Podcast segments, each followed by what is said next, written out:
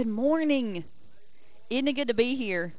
Amen. I am glad that you are here. It is a beautiful day. Goodness gracious, what a day!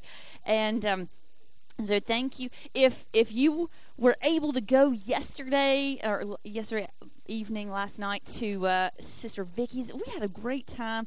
Uh, we we're gonna have to do that again because she had a she has a perfect backyard. I don't like. We're gonna have to do that again, but a little later because the first few minutes we couldn't see what was going on, on the screen. But um, because it's very it was very light, very bright. But uh, we are glad. Thank you so much. And um, if you got to celebrate with us, thanks. Uh, it was. I I said that it was. Um, well, um, next next I was inviting people then so next Sunday, Mother's Day. So make sure you're here. If you're a mother or if you have a mother, then please so that includes everybody. You have a mom. If you've ever had a mother, be here at church. If you're watching online, be here uh, next Sunday. Also today, stay for first Sunday meal. I'm sure that there's plenty of food, so be over there and enjoy yourself eating in anticipation of next month. June 4th is homecoming. If you have not yet invited anybody, do so today. Go, call them as soon as church is over or text them or something. No, don't do it right now, but um, your phone will start going off. And yes, I was, yes. So we also, we want to do something neat for, which was Shane Williams' suggestion. We're going to give credit where credit's due going to do something neat for homecoming. If you have any pictures of throughout the years, uh, and it can be prior to 30 years ago. I mean, we remember what happened 30 years ago, but if you uh, if you have pictures even prior to that, we are gonna we mom is gonna make a collage.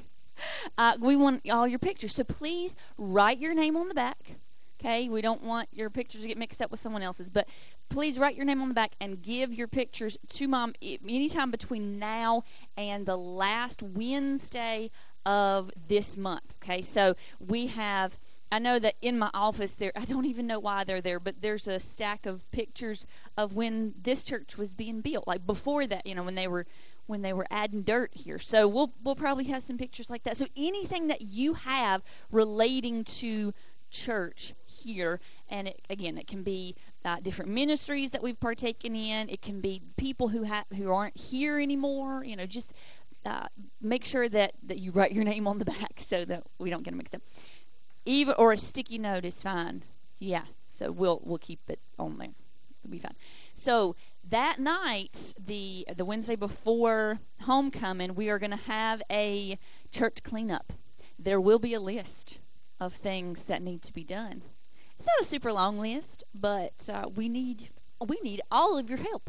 So be here at six o'clock, and we will work on all the different things inside and out. Um, concentrating a lot on the inside of the fellowship hall, just making sure it's nice and and tidy for people to come and eat. Um, so keep those things in mind. If you have not yet brought your items for the month of May, it is uh, it is rainbow colored things. So that can mean um, colored pencils, crayons, markers, coloring books, or any other multicolored item. It could be a, a toy. Someone brought some an activity today. It wasn't um, coloring books, but it was a colorful activity. So they brought it in, and so thank you so very much. Or if you uh, would like to bring in boxes or uh, shipping costs, we'd like that as well. Any other announcements? we will let you know. I, I did say that I would, in lieu of singing, we want to say happy birthday.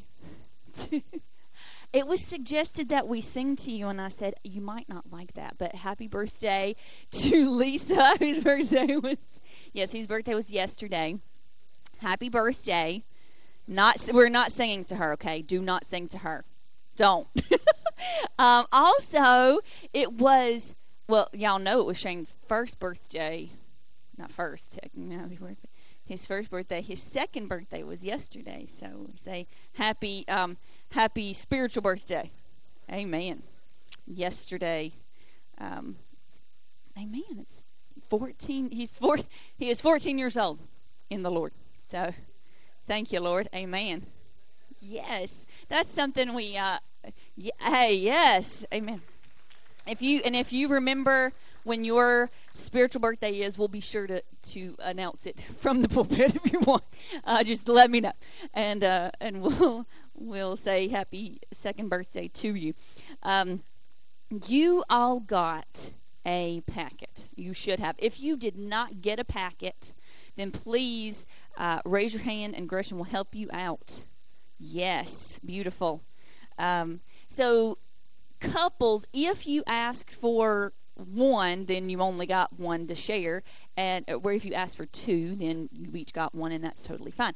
What this is, if you will recall, a few weeks ago, some a little someone walked around and asked everybody their favorite Bible verse, and I had her do it because it's just something that you know Gretchen might would do. Just walk around. What's everyone's favorite color? What's everyone's favorite Bible verse? You know, it just seemed kind of normal.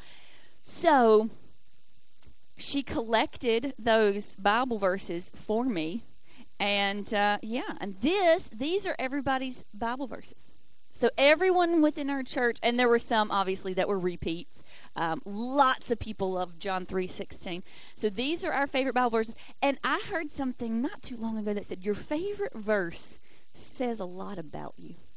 So you you determine what your verse means about you.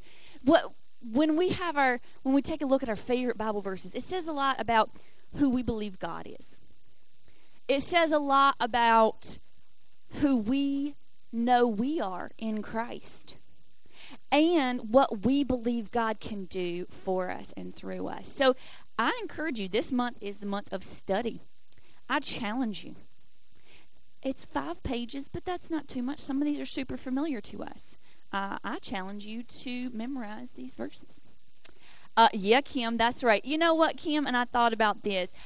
Uh, here's here's the motivation and i will say this and and if you're watching online and you want to come next week and get a packet of verses if you if you will learn these and this yeah if you will learn these and say these i will make you any type of dessert you want. You want a cheesecake? I'll make you a cheesecake. You want that? That's that's fine. I challenge you.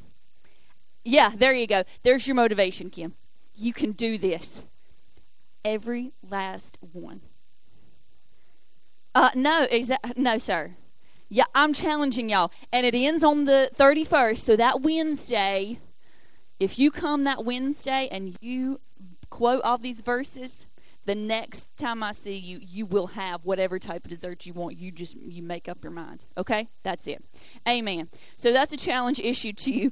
But as we talk about study, and I don't want to take too too long, but I hope you're reading the uh, the newsletter because we talked some about study and different ways to study last week.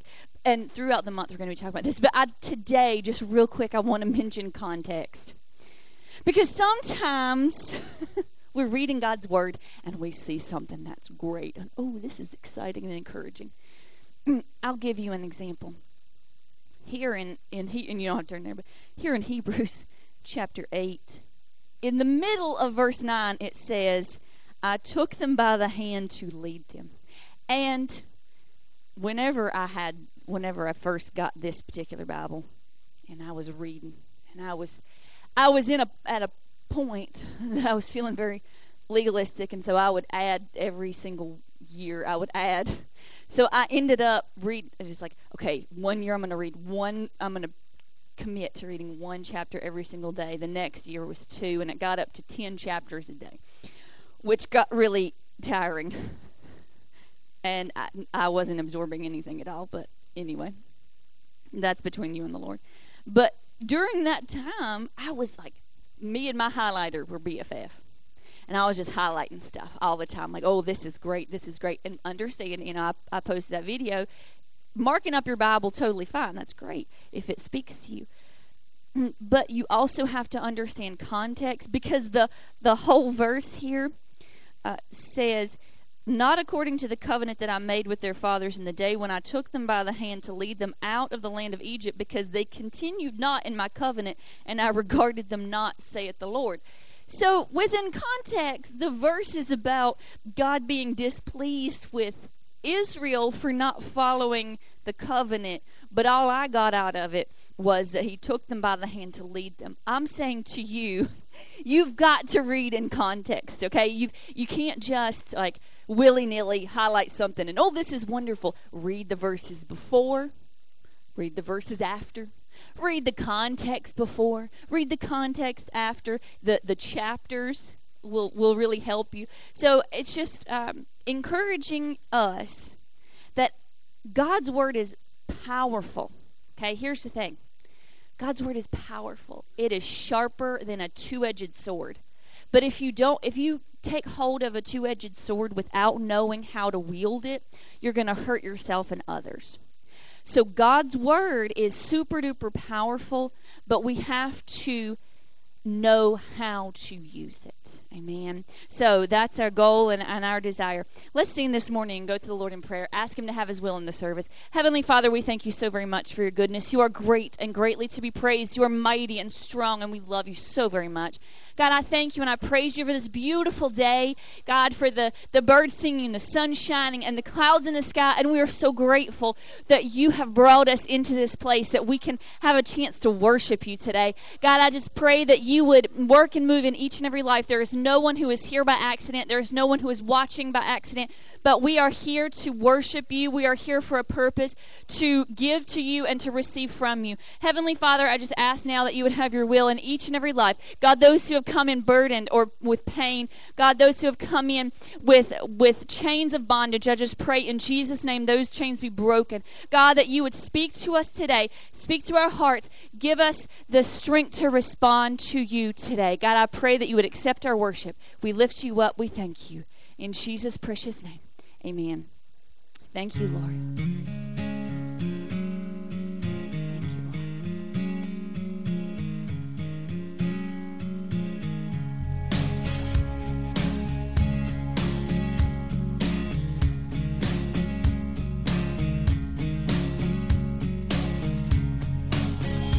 Strength will rise as we wait upon the Lord. We will wait upon the Lord. We will wait upon the Lord.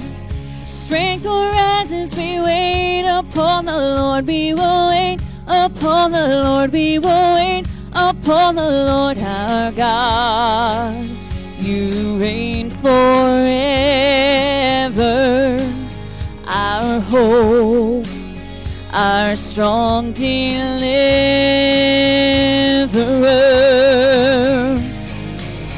You are the everlasting God, the everlasting God.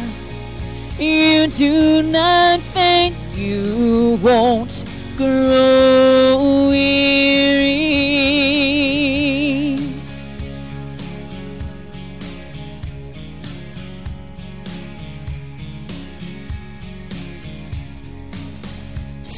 Rise as we wait upon the Lord. We will wait upon the Lord. We will wait upon the Lord. Strength rise as we wait upon the Lord. We will wait upon the Lord. We will wait upon the Lord our God. You reign forever, our hope our strong deliverer.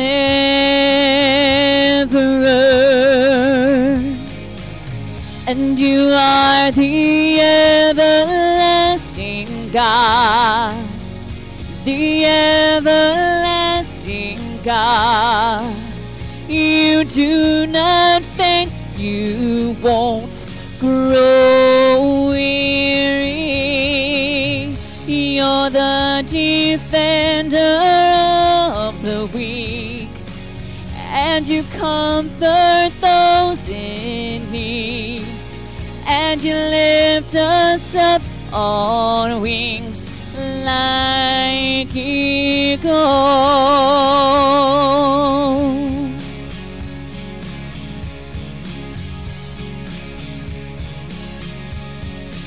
Our God,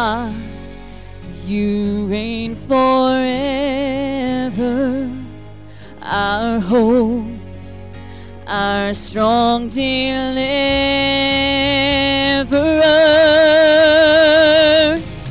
and you are the everlasting God, the everlasting God.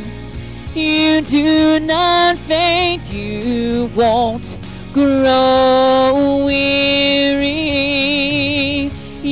The defender of the weak, and you comfort those in need, and you lift us up on wings like eagles.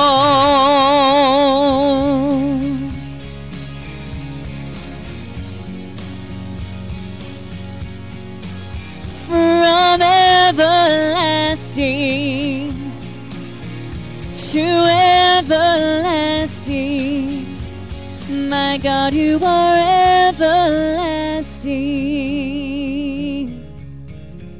Thank you, Jesus. You're good to us, Lord. You're good to us, Lord. We thank you. We praise you. Thank you, Jesus. Thank you, Jesus. I raise a hallelujah in the presence of my enemies. I raise a hallelujah louder than the unbelief. I raise a hallelujah.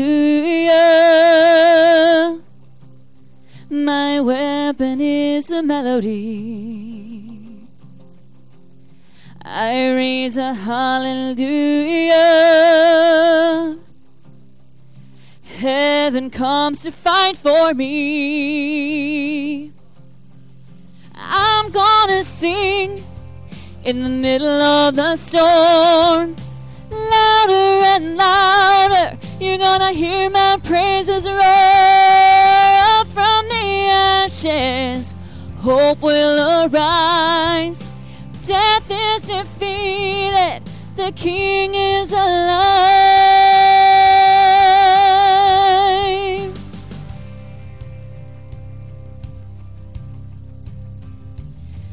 I raise a hallelujah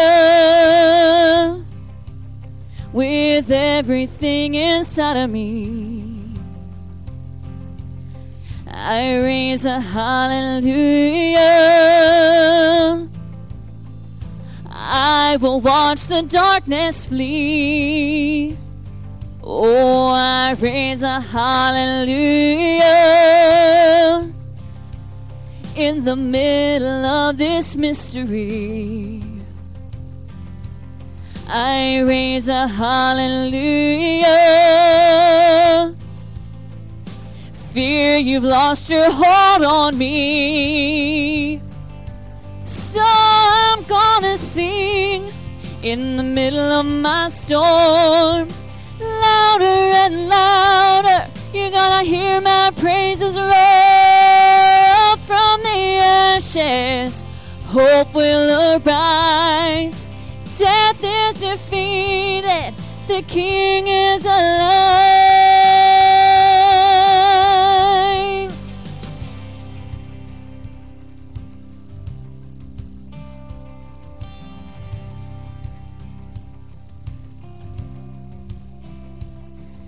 Sing a little louder in the presence of my enemies. Sing a little louder, louder than the unbelief. Sing a little louder. My weapon is a melody. Sing a little louder. Heaven comes to fight for me. Sing a little louder.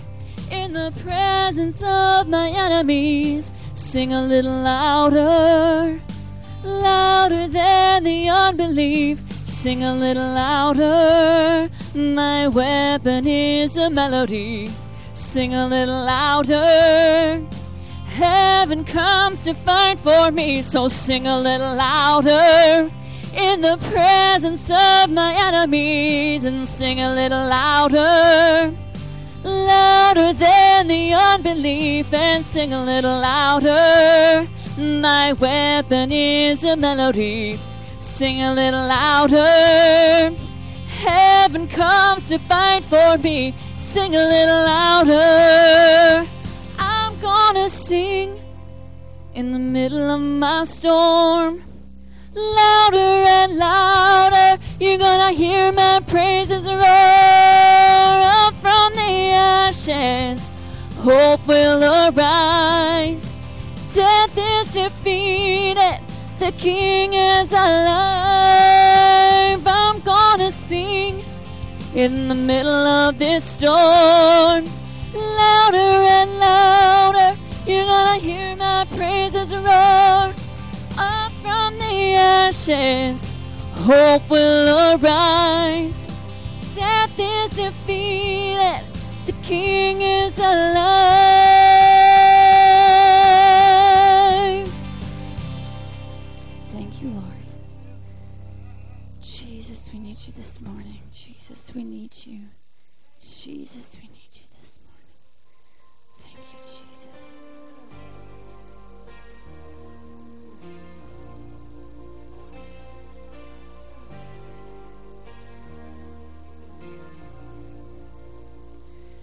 The weapon may be formed, but it won't prosper. When the darkness falls, it won't prevail. Cause the God I serve knows only how to triumph. My God will never fail. My God will never fail. I'm gonna see your victory. I'm gonna see your victory. For the battle belongs to you, Lord. I'm gonna see your victory. I'm gonna see your victory. For the battle belongs to you, Lord.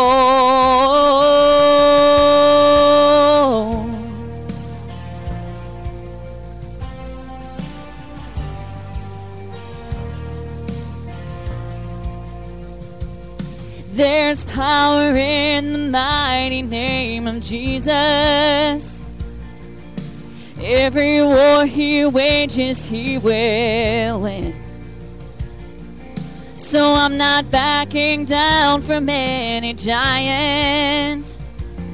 Cause I know how this story ends. Yes, I know how my story ends. I'm gonna see your victory. I'm gonna see your victory. For the battle belongs to you, Lord. I'm gonna see your victory. I'm gonna see your victory. For the battle belongs to you, Lord. I'm gonna see your victory. I'm gonna see your victory. For the battle belongs to you, Lord. I'm gonna see your victory. I'm gonna see your victory. For the battle belongs to you, Lord.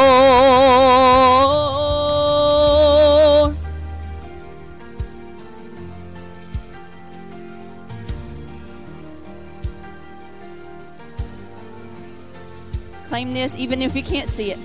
You take what the enemy meant for evil and you turn it for good. You turn it for good. You take what the enemy meant for evil and you turn it for good. You turn it for good.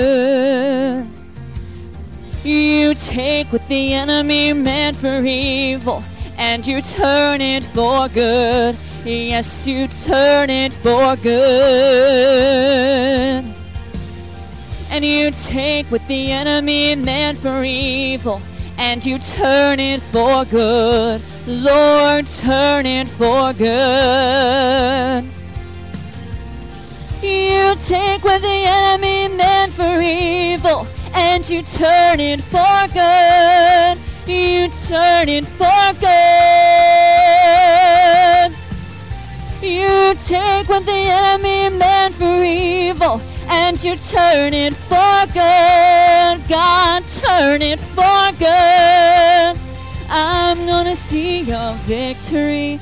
I'm gonna see your victory. For the battle belongs to my Lord.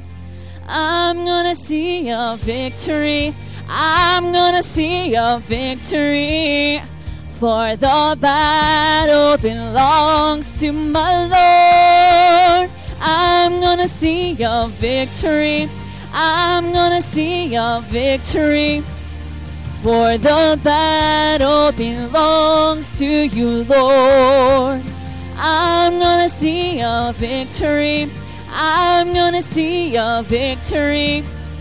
For the battle belongs to you, Lord. You take, you take what the enemy meant for evil, and you turn it for good.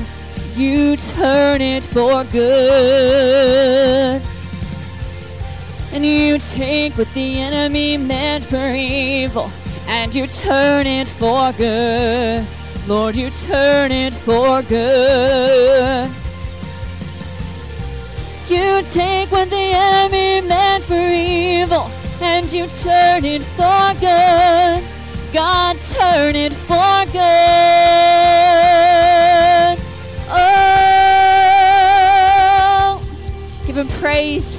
He is victorious. He is victorious.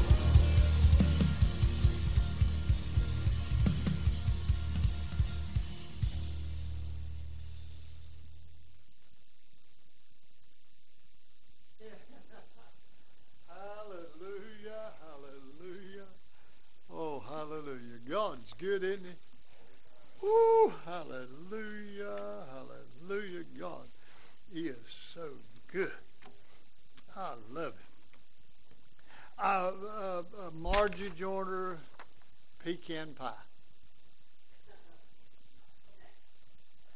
And there's some what?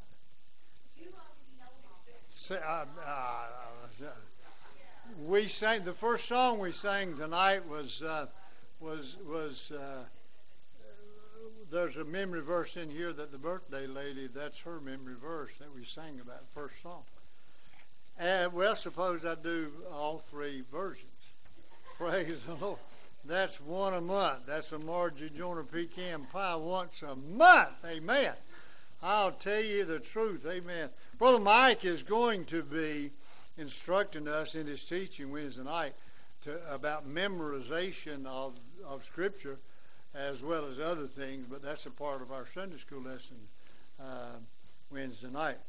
And so this is just reiterating that, and and uh, you'll have to let me know if I'm exempt. I don't know. Hallelujah. But we are going to read a couple verses and then maybe quote a couple of verses. But this is a good memory verse right here. The next, the first two uh, that you'll see on the screen is in Job 23:12. Now, and we've heard that a lot in our uh, experience of serving the Lord. And it, and it talks about how much I love the Word. That's the whole uh, synopsis of what these four verses are about today. Neither have I gone back from the commandment of His lips. Whatever God said, I'm doing it. I have esteemed His words or esteemed the words of His mouth more than my necessary food. Well, food is necessary to live. And he said, I'd rather have the Word of God. Whew. Somebody jump, jump over the church with the preacher. And then Psalm 119, 97 puts it this way Oh, how love I thy law. It is my meditation all the day. And we do a memory verse uh, 1914 of Psalm that talks about meditating upon His Word. And uh, it's good. And Then Jeremiah talks about thy words were found. One of Brother Mike's favorite uh, preaching messages here.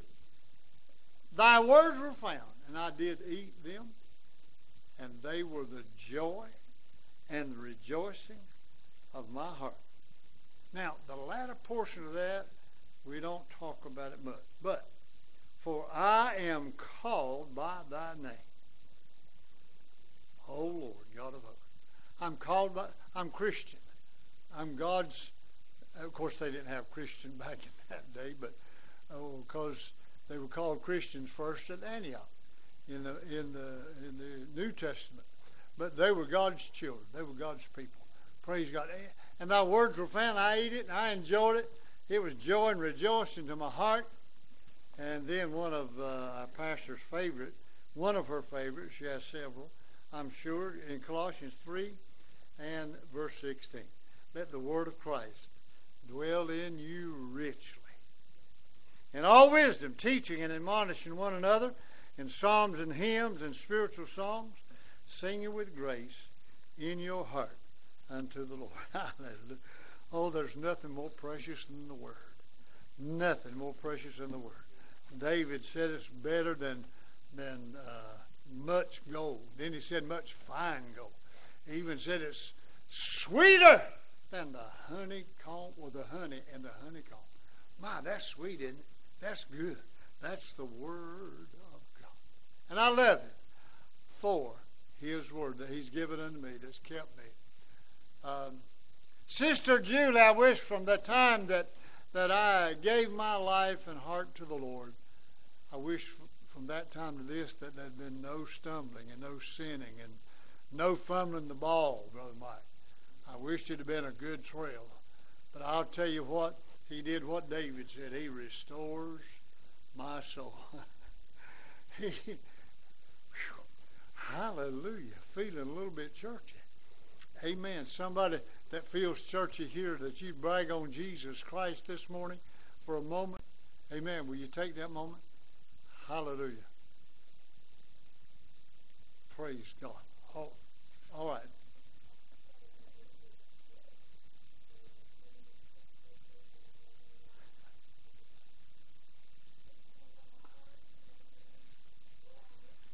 Thank you, Lord.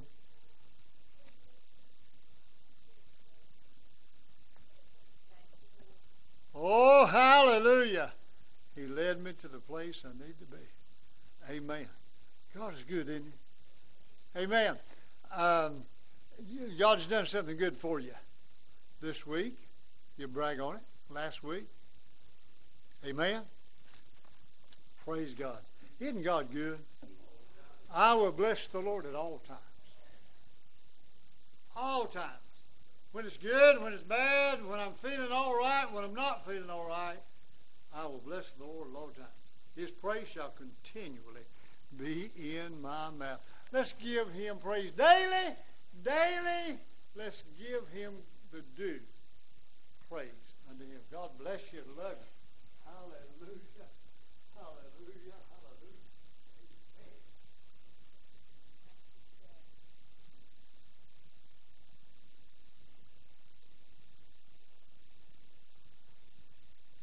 Good morning and welcome to the Cornelius Church of God. We're glad to have all of you with us this morning. It's time to receive our tithe and offering if our usher will come at this time. I thought Vic was here. If my usher Red will come, folks. Oh. Brother Joyner, we say the blessing, please. Amen. Oh, Father, we do love you this morning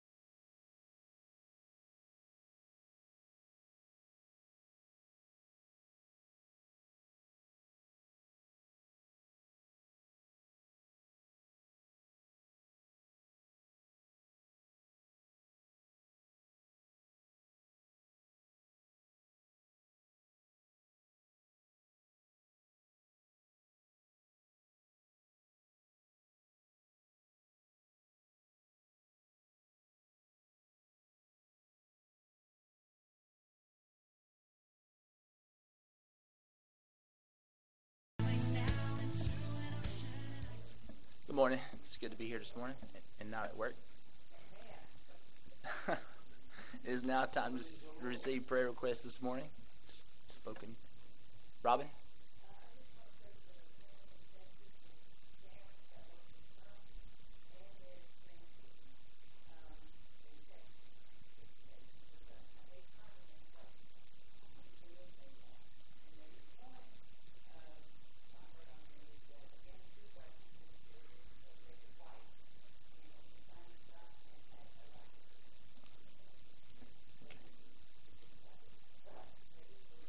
Yes.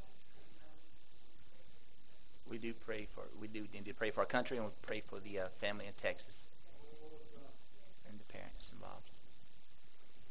Sister Hager.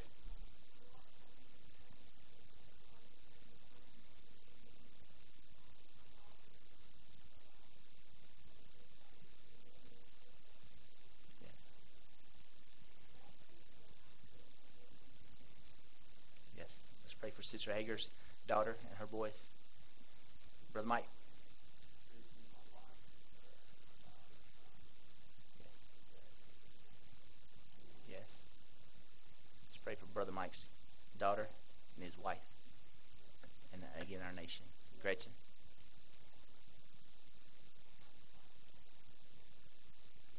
Pop Pop's back and her cousins. Pray for Gretchen's cousin. Pop Pop's back. Sister Judy.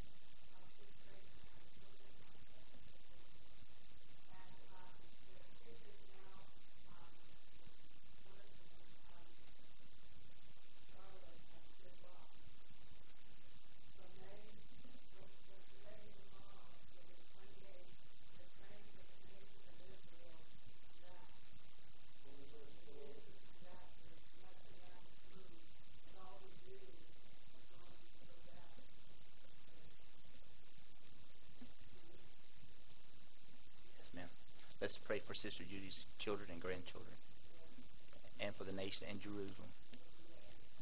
Yes. Sister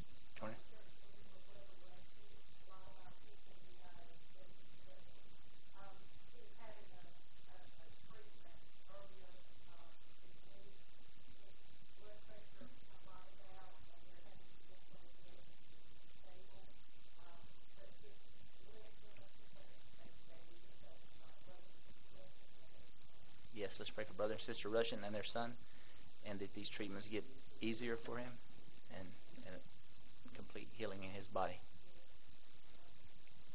Sister Hager.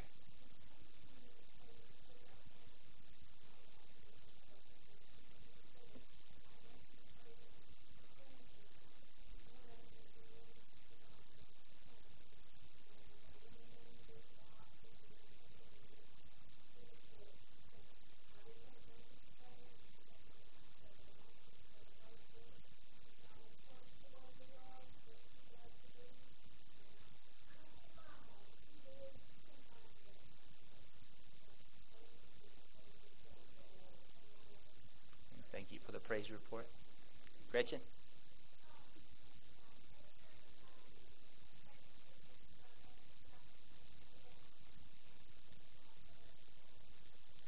Let's Serena's ankle and her brother that he starts doing a little bit better in school.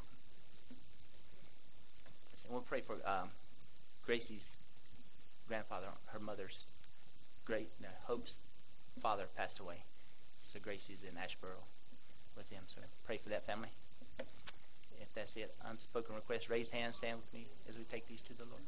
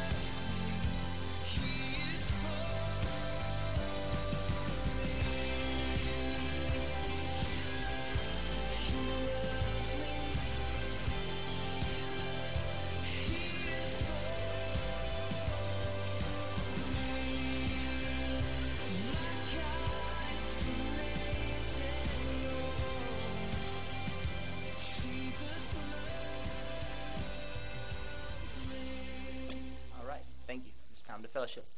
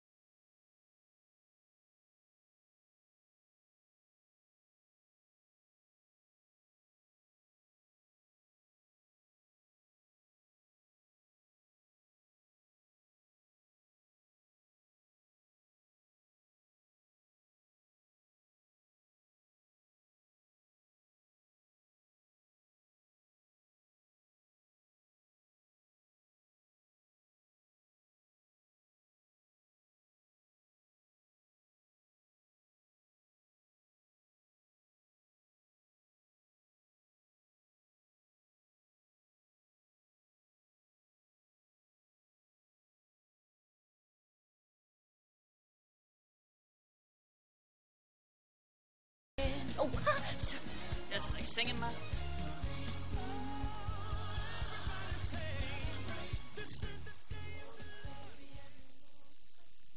Just jamming out. All right.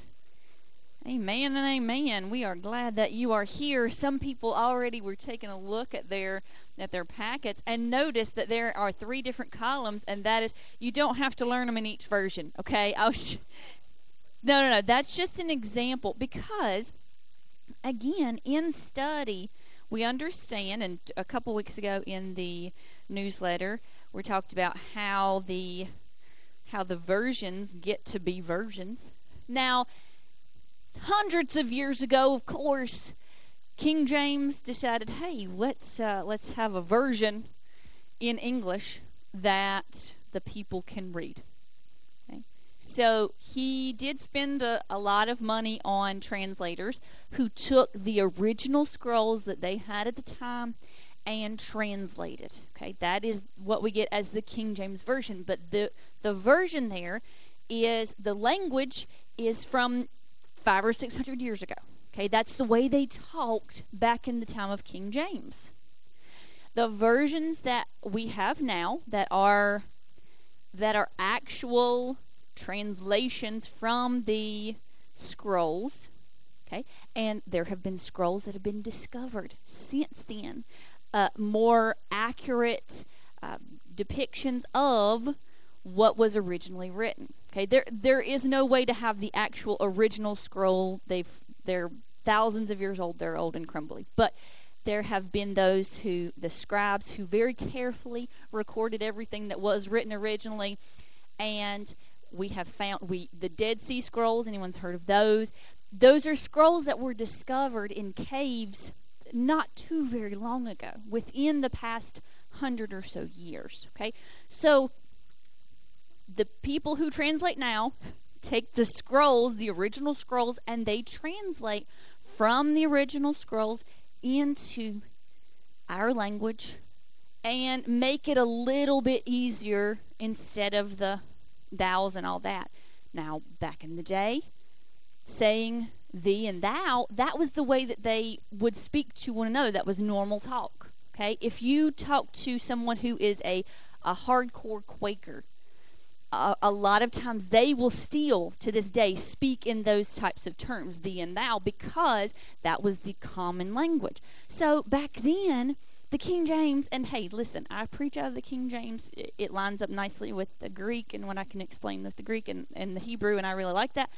But if there's a different version, okay, an actual version that has been translated from the original that is easier for you to understand, I, please don't stumble through the Bible and not understand it just because you think the King James Version is the only way, okay? please. Um, we need to understand God's Word, and if NIV helps you do that, please do so, okay? There's a New Living Translation. I really like that one. A suggestion that I made in the uh, in the newsletter is go to your favorite Bible verse. If it makes sense, probably pretty good. Go to John 3:16. If it's saying basically the same thing as for God so loved the world he gave his only begotten son that whosoever should believe in him would not perish but have everlasting life, read that version, okay? Now, there are some that are uh, kind of vernacular, uh, meaning that it is they took a, a version and they kind of made it in conversational language. I'm not going to if you want to know exactly what I'm talking about, we can talk after church. But but they're kind of making it in vernacular. It was translated from the translation. I'm not saying that that's what you should use all the time. I don't I don't think that that's good to only use that. Now if you want to use that for, you know, take a look at it, like, oh, this makes sense. But um but yeah, that's sorry. Don't mean to get on a bandwagon, but again, we're talking about study. So we want to make sure that you're equipped as best you can be to study God's word, to understand it. So, getting into this because let me tell you, I could just stand and talk about that for a long time. But we have been getting healthy in all our relationships, even the difficult ones. Seems as though there's we've been talking about a lot of difficult relationships, but sometimes we we either just deal with it or we avoid it completely, those difficult relationships. So I think that God really wants us to get healthy in these places. Last week we spoke about rivalry, knowing that rivalry is the enemy's answer to unity. God wants us unified, He wants us to be one through Christ. And the enemy will do anything he can to tear that apart. Rivalry is unnecessary when you know your worth. I know that I am good at this thing. Yes, last night at Sister Vicky's house, Ron and I were trying to put together uh, this. We're trying to put together the the thing the the screen, but the the poles for the screen. Thank you. Yes, the poles for the screen. And I said, Ron, I'm gonna really need my mom to be here because I I'm looking at these directions. I don't know. I don't even know. I'm not good at this. If you want me to stand up and sing to you, I will. If you want me to um, tell you about Jesus, I can do that. But but putting stuff together, normally it ends up either upside down or backwards, and I don't know how it happens. It just does. That's not what I'm good at. But I know what I am good at, and I don't have to feel bad because I'm not good at putting poles together. You know, that's okay. If you're not good at putting poles together, don't feel bad. I'm sure you're great at something. So, amen. And the third thing is you do not have to beg for a blessing. God has blessings for all his children. So we now address an aspect of relationships that is inevitable but often uncomfortable, and that is conflict. Healthy conflict. Conflict is a fight, a battle, or a war. It is defined as competitive or opposing action to be contrary, contradictory, at variance, or in opposition. Now, for some of us, as soon as you hear conflict, you start to worry a little because, you know, peace is your goal. And just your personality is such that we have to, uh, we, we strive for peace with all men, and I have to be peaceful. So the idea of conflict perhaps is, is worrisome. Maybe you always you grew up in a, a place, a time with your family that was not very peaceful. And you saw or heard your parents fighting. And you've determined never to be like that. I, know people that went through that, that grew up that way. Constant fussing and fighting. And they now say, I, I don't want to fight at all. But then that causes them to avoid any type of conversation that could lead to conflict. Or perhaps you've suffered through conflict in one way or another. Either you're the strong personality who always gets their way. I, I'm not going to look at anyone. I could probably just put up a mirror because that's a joiner thing strong personality who always gets their way, or you are the more compliant personality who always feels defeated. Because when you're having a when you're having conflict with someone, you tend to cower or bow down to their desire just to get it done and over with. But we must learn to fight fairly and respectfully. Conflict is biblical. Yeah.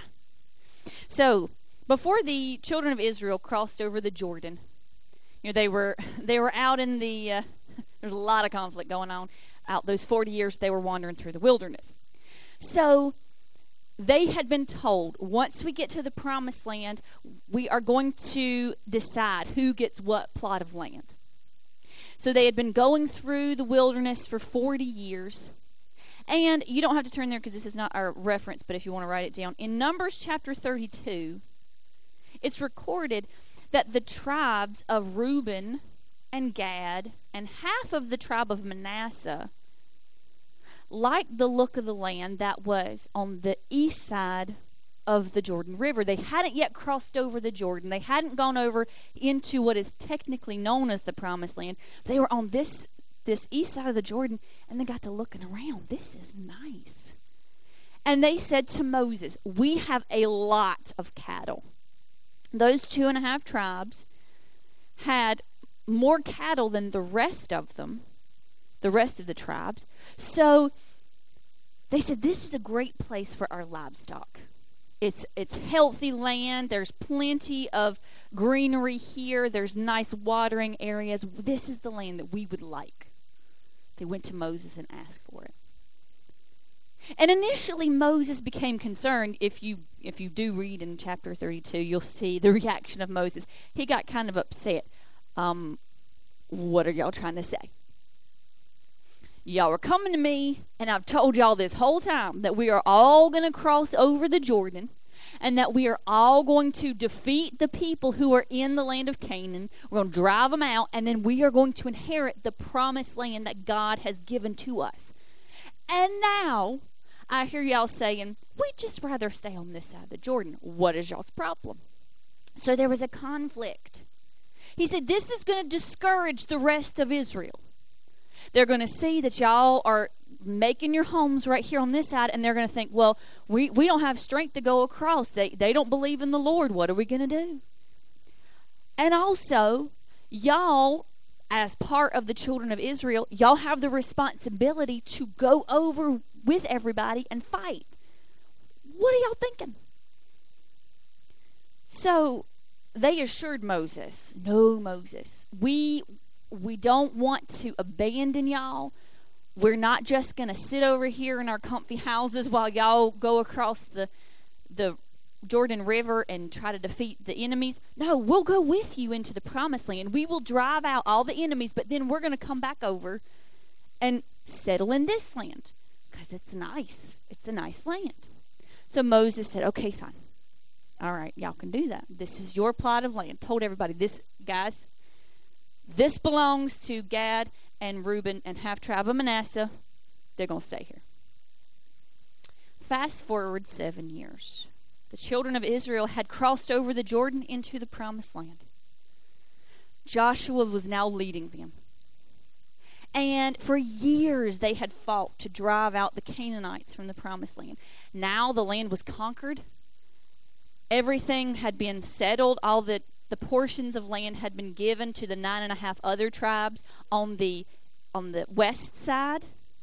And it was time for those two and a half tribes to head back home. So we're in joshua chapter 22 at the beginning of this chapter Joshua blesses those two and a half tribes and he says, I thank you for honoring your word. You came and you helped us fight. You helped us conquer this land. We really appreciate it. So please accept this blessing. Be blessed in your land, and we love you. We appreciate you. Go forth. So then they started heading back. But we see in verses 10 through 20 of chapter 22 And when they came unto the borders of Jordan, that are in the land of Canaan, the children of Reuben and the children of Gad and the half tribe of Manasseh built there an altar by Jordan, a great altar to see to.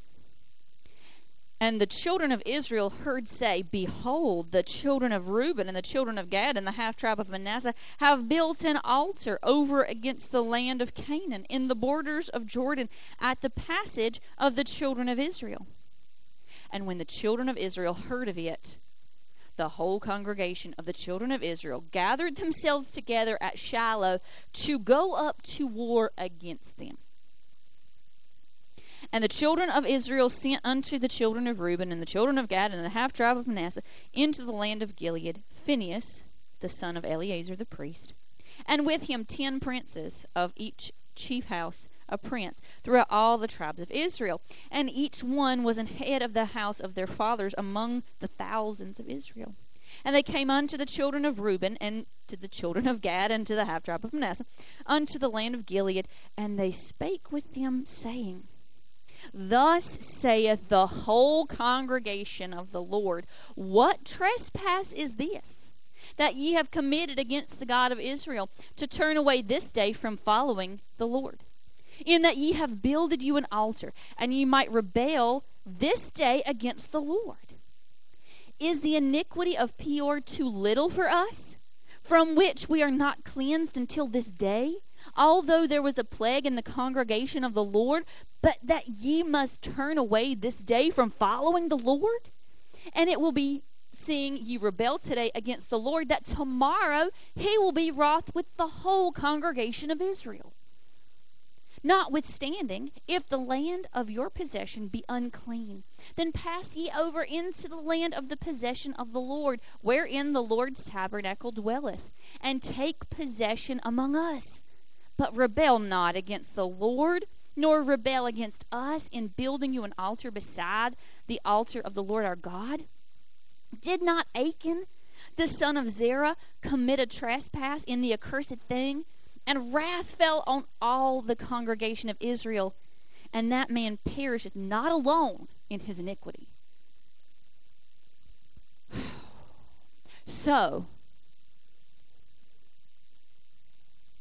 they were blessed by Joshua. He said, "Go on your way." And so, Gad, uh, the tribes, so all the all the people with them, the tribe of Gad, the tribe of Reuben, and the half tribe of Manasseh, they're on their way, and they cross over the Jordan. And as they are walking, they must have been talking to one another. Because as soon as they crossed over, they built an altar. And we hear that it is a large, imposing altar, a mighty altar to see. Somehow, the other tribes heard that the two and a half, I'll, I'll refer to them that way a lot because saying their names over and over gets a little much. But the other tribes on the on the west side heard that the two and a half had built this altar. It could have been the size of the structure that it could be seen from the opposite bank of the Jordan. Now, the Jordan River is at its widest is 15 miles across. So of course you wouldn't be able to see 15 miles across. At most of the uh, the the average area is about 6 miles across, but here where they crossed over was only about a 100 feet. So you could certainly see a 100 feet from this bank to the other bank. So those who, and it was the, believe the tribe of Benjamin that was closest to that area. So the other, the other tribes on the other side of Jordan, they're looking. What, are these guys doing? They're over on the other side in their land, and now they're building something. What are they building? They're watching them.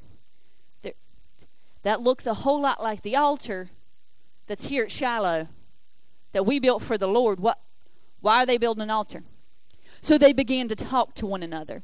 And this news began to spread throughout all the rest of the tribes. These two and a half have decided to build another altar. What are they doing? So the other tribes, the, the nine and a half, gathered at Shiloh to make war against those who were across the river. Now, Shiloh was the spiritual center of the children of Israel at that time. They had not yet built the temple in Jerusalem. So Shiloh was the place that God's tabernacle was, that the Ark of the Covenant was, that that's where they went to have any services. So from the time that Joshua was ruler until the time of Samuel, this is where all the worship took place. The place meant, the, the name Shiloh means peaceable or place of rest. But all the tribes gathered there to make war. And then conflict begins. A delegation, but before they went out, they before they were hot and heavy crossing the Jordan and killing everybody, a delegation was sent.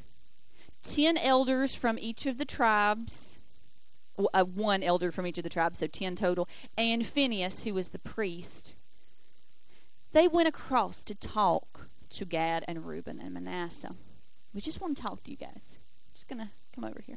Before a full blown war, they decided to, to talk it out. The case against the eastern tribes was this guys, it seems as though you're leaving us behind and building a new altar so that you can rebel against the Lord. Is this true? And then they say, remember how bad it was for us.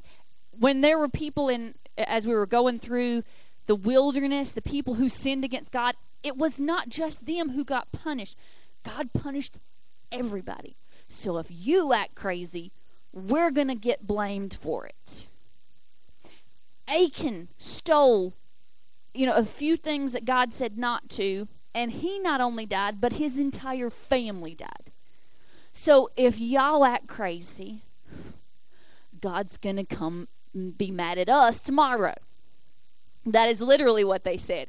If y'all not crazy, but if if y'all act like this today, tomorrow God will be ha, have wrath against us. So remember how how bad it was in our history when people rebelled against God. Keep that in mind, guys. And then they offered some solutions. If the land that you asked for is somehow defiled, please come out west and live with us. If you're building this altar to purify your land because you've gotten to the land and you realize this land is defiled, it's not a good place to live, then then don't even live there anymore. Just just come on over, guys. Come live with us. Please. Whatever you do, just don't create a place of worship outside of the altar and the tabernacle of God. This did not end well for anyone who has ever tried to do this sort of thing before. Your poor choices affect more than just you. This is what the delegation said to them. And they again they gave them a an option. They they tried to come up with a solution. So we see in verses 21 through 29.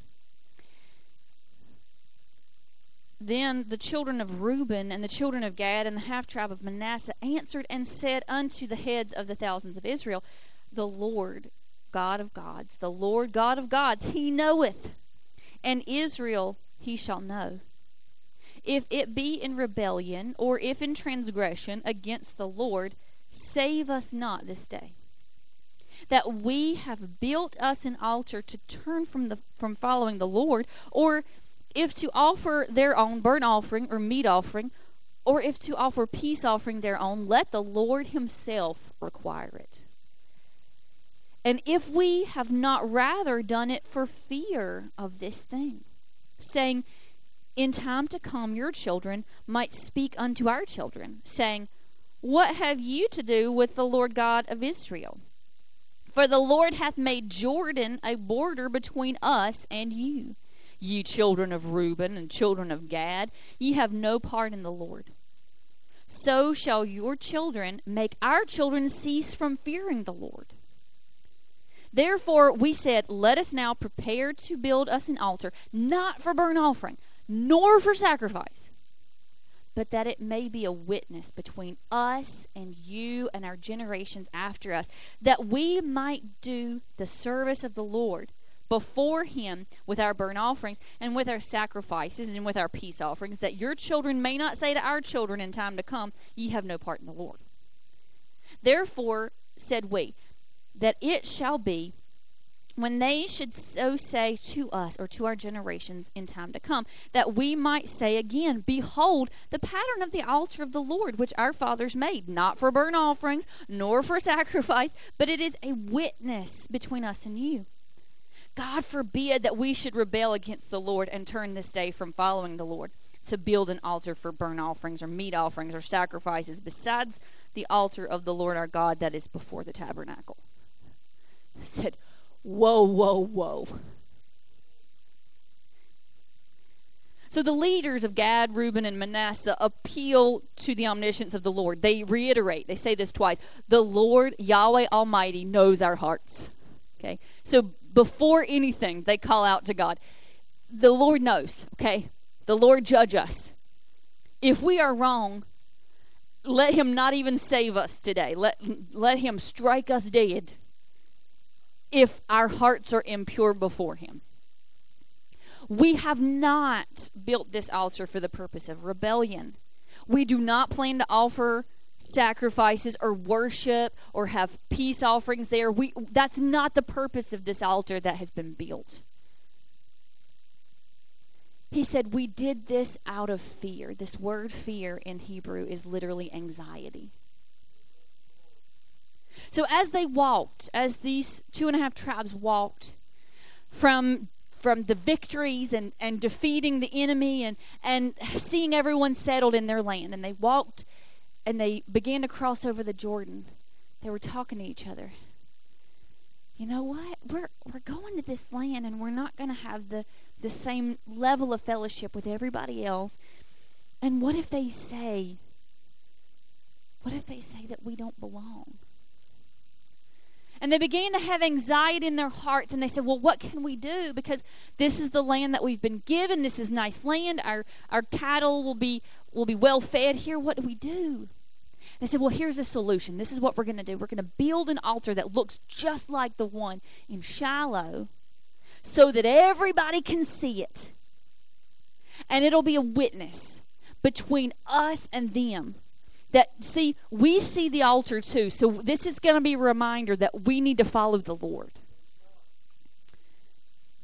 because what if you tell your descendant this is what the, the two and a half tribes were saying to the delegation what if you tell your descendants oh you're not allowed to worship god over here y'all decided to go on that side of the river so y'all are not allowed to worship y'all just go right back on over there what what if you say that to our children who want to worship God?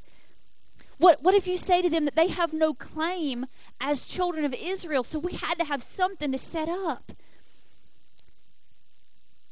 So this altar was a witness. They had meant for the other tribes to see it, to stand as a reminder that they too belong to the Lord.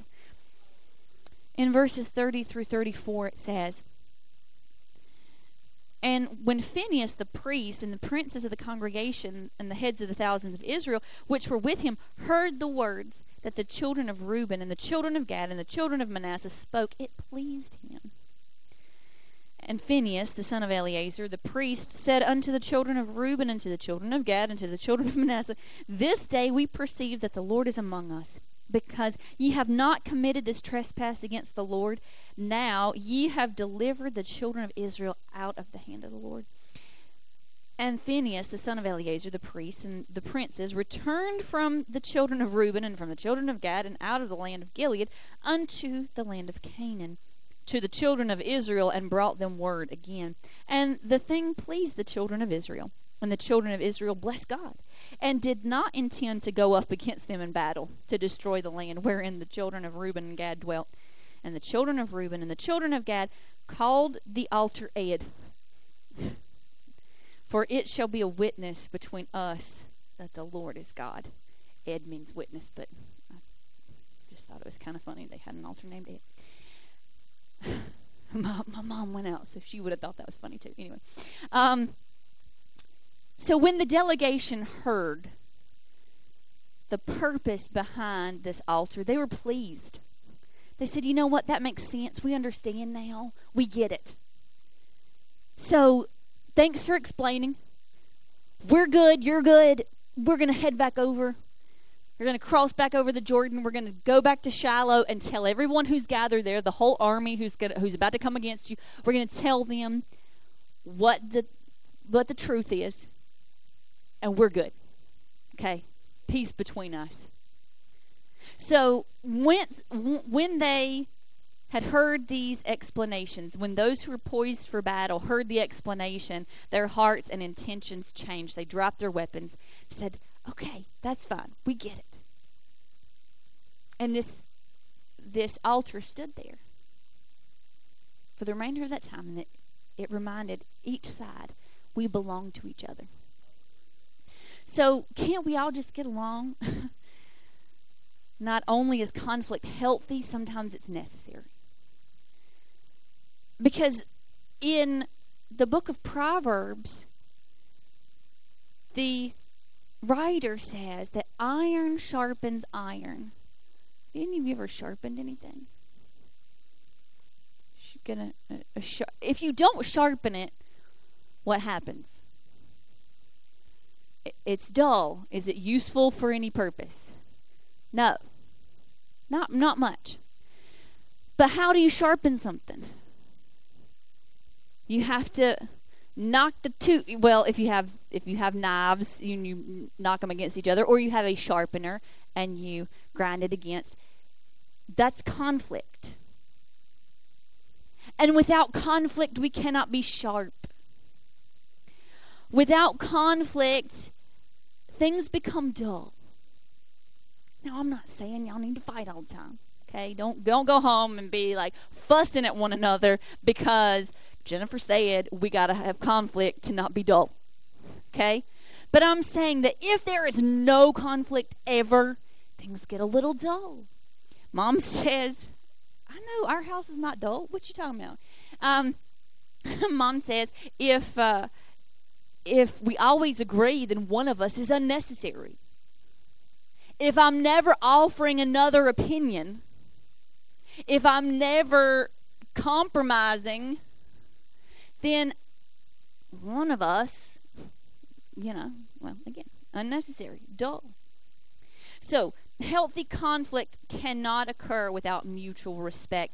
Here are some things to, to know. Healthy conflict requires, number one, a willingness to lay aside assumptions. When the western tribes saw that altar, their blood began to boil. They were out there looking. What are they doing? What are they doing? And they began to assume automatically they're about to go over there and be rebellious against God. I can I can look at that altar and tell. They're about to to just completely turn away from Yahweh. Just look at that. The audacity of these people. They asked for land on the east side and now they're setting up this altar. Don't they realize that what they do can hurt us? Maybe they don't even care about us anymore. Over there by themselves, they don't care. So they began to assume, right? And just like that, war was about to break out in a place of peace. They gathered together to make war against those who were on the other side. Yet when they sent out a delegation it was not to immediately declare war. They brought their concerns. And they explained them well and awaited a reply. This is what I think, and this is how I feel, and is this true?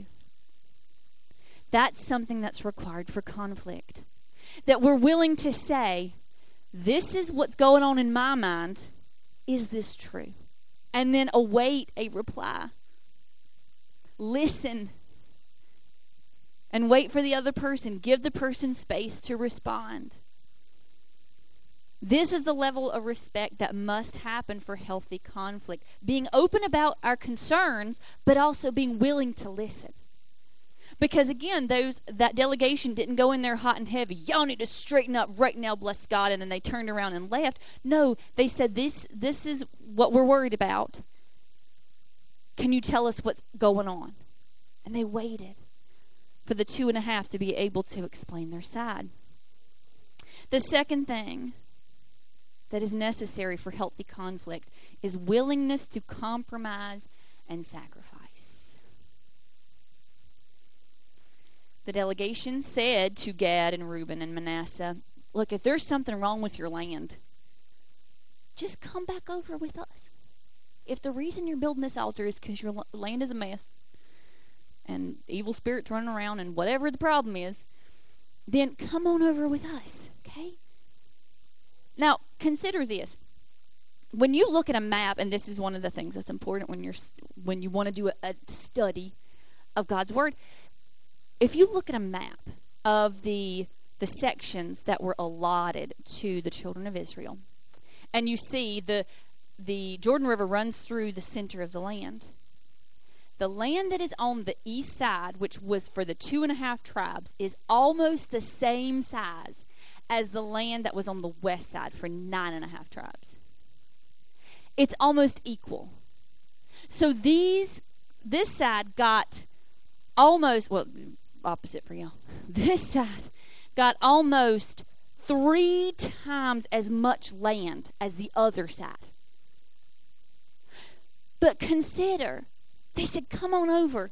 We will reallot the land. We will we are willing to take smaller portions if there's something wrong with y'all's land. Okay, we're willing to sacrifice. We know y'all have a lot of cattle. That's okay. If there's something wrong, come on over with us. We are willing to compromise and to sacrifice if that's going to dissolve this conflict.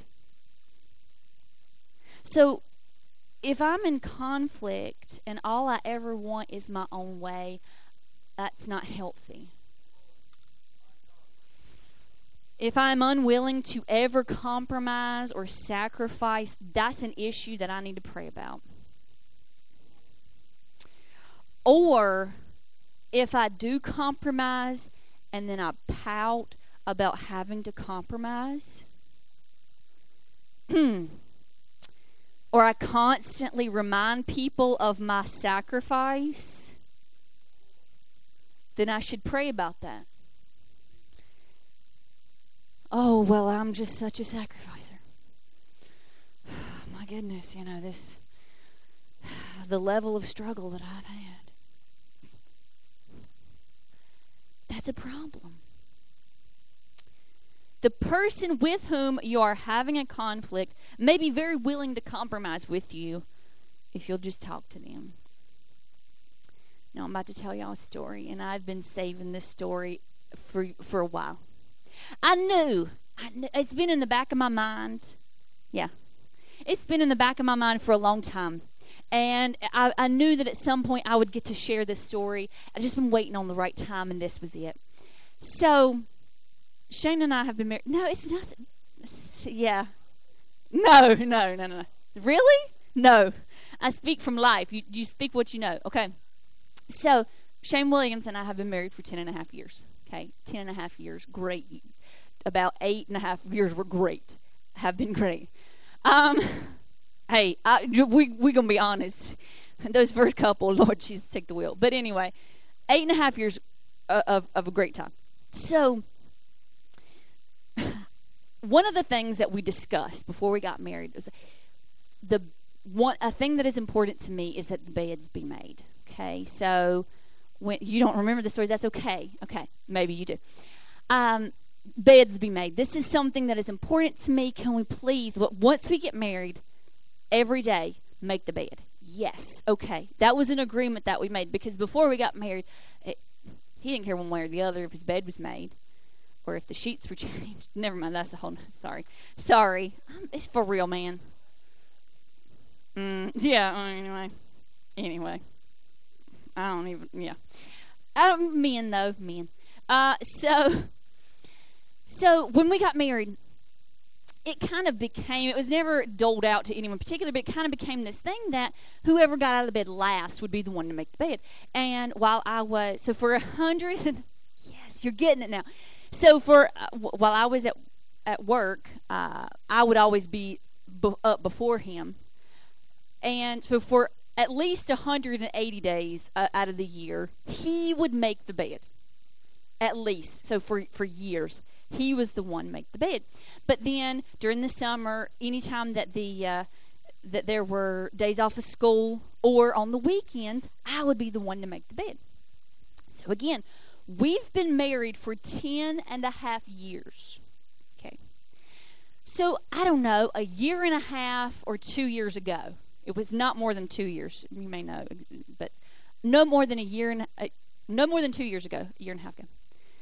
We'd gotten out of bed at the same time. We're making the bed together. We're making the bed. And he says to me, You do that on purpose, don't you? And I said, what? He said, and he said again, You do that on purpose, don't you? And I'm like, going over, what, what do you mean? What are you talking about?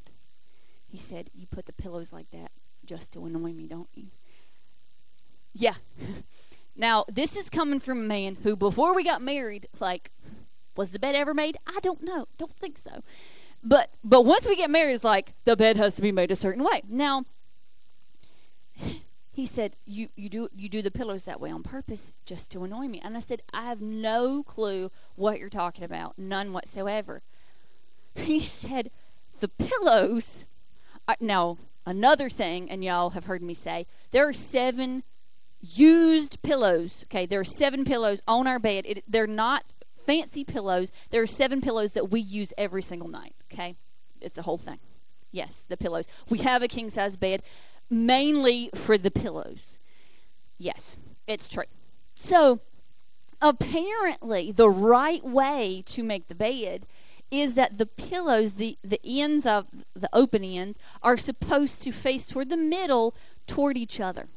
Okay? So that the closed ends are on the outside. Okay? Now, we've got some amens. Y'all, okay, y'all ain't been um, on amen and nothing. and then Shane Williams comes in with his crazy mess.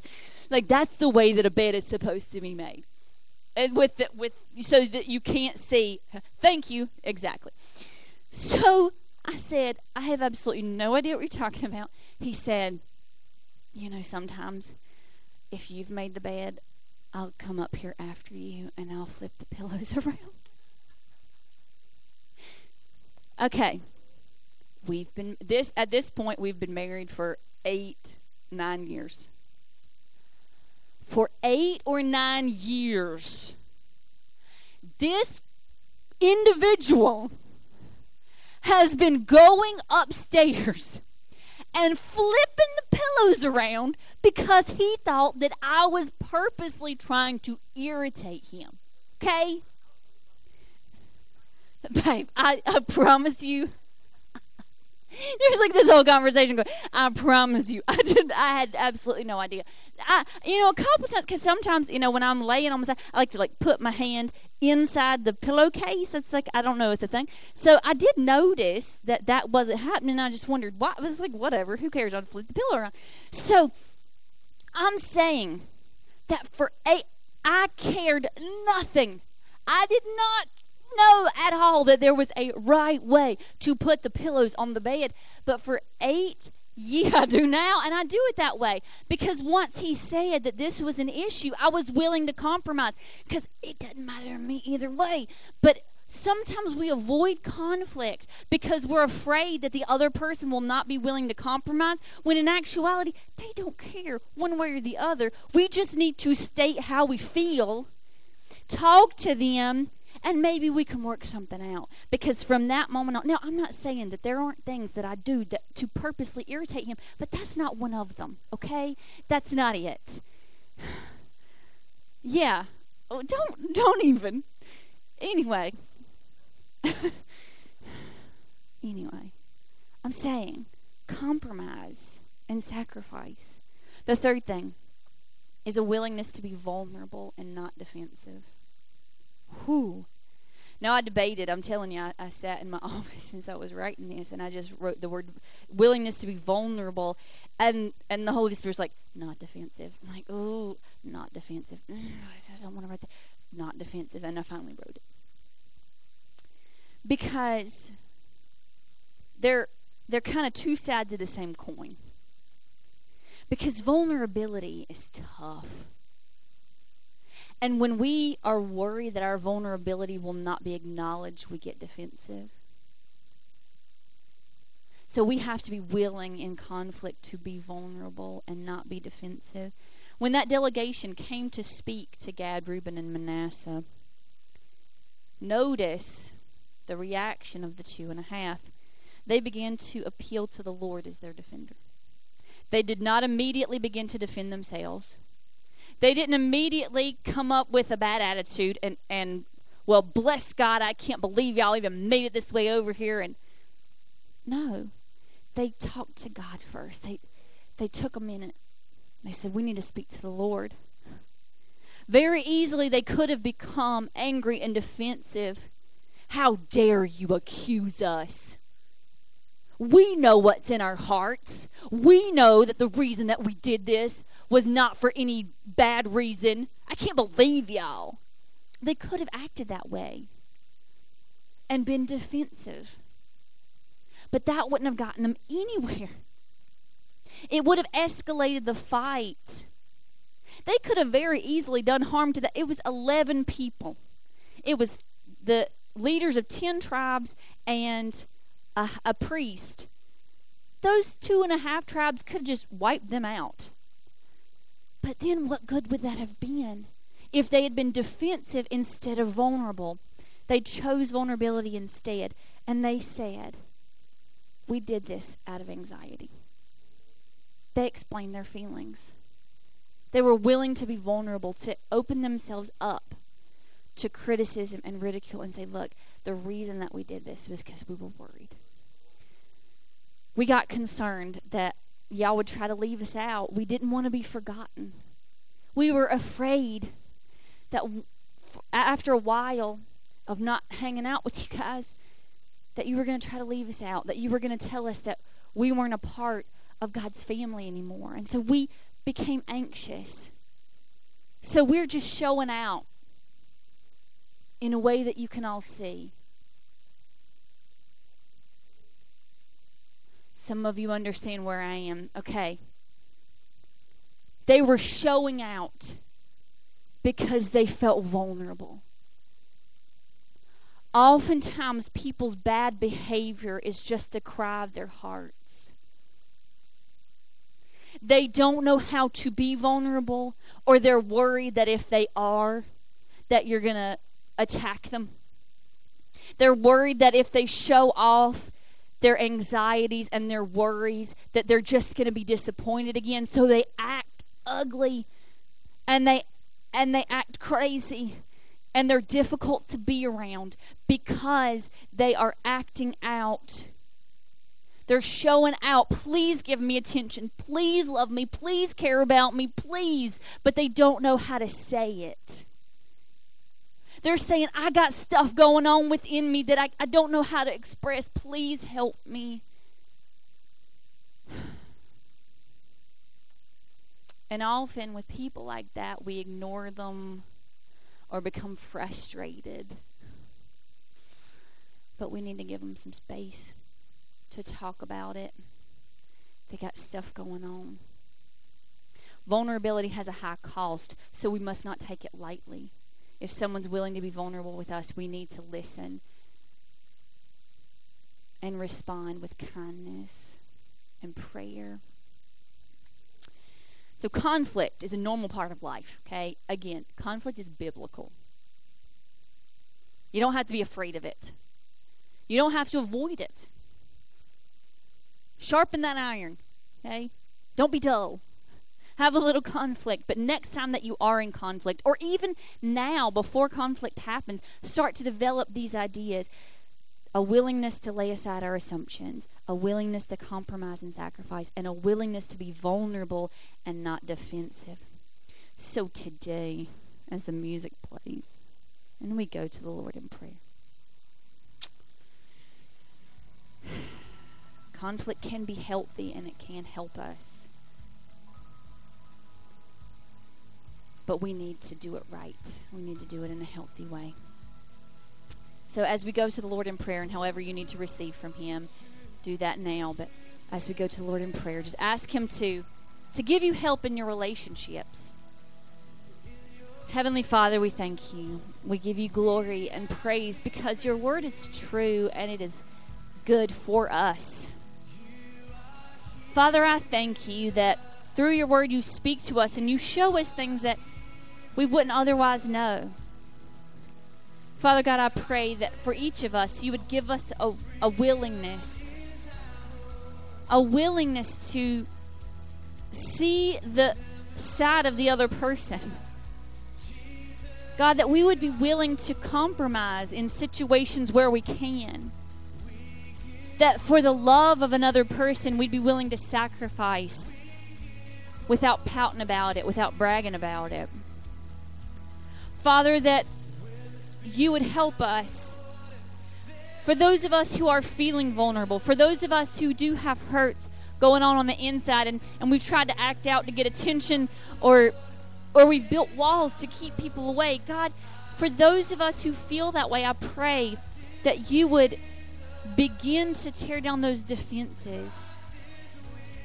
Father God, that you would bring about a healing and that you would put people in our lives that can that can provide healthy conflict that can help us work through some of these things father god i pray that the the the past feelings about conflict. Lord, if, if we've lived in situations, if we grew up in families that were always fighting and fussing, God, and there's a lot of hurt that is associated with arguments, God, I pray that you would begin to heal those pains right now. Because that's something that will keep us from speaking our minds or standing up for ourselves and and that's not healthy either. So God, I pray that you would give strength and help to us that you would just heal those wounds of the past that you would that you would cleanse those memories lord that you would help us to learn from them instead of being afraid of them father god i just pray now for each and every person who may be in the midst of conflict that you would bring about peace that you would bring about on each side a level of compromise that once they thought was impossible but God, you are the one. You are our Prince of Peace. You are Yahweh Shalom, the God who is peace. Father, I pray for each and every life, the struggles that we face, those who are here today, those who are watching online, the struggles that we face. Give strength. For those who heard this message and were, were burdened in their hearts because they have felt that conflict before and they've been wounded by it. God, I pray for healing. I pray for strength, for encouragement. God, we just thank you for all that you're able to do through your word. God, we thank you that you are able to make us healthy, and we ask that you would. God, that we can be strong and mighty according to you. God, we thank you. Work and move in each life. We give you praise. And now we say over your people May Yahweh bless you and keep you. May Yahweh make his face to shine upon you. May Yahweh be gracious to you and may He give you His peace in Jesus' name. Amen.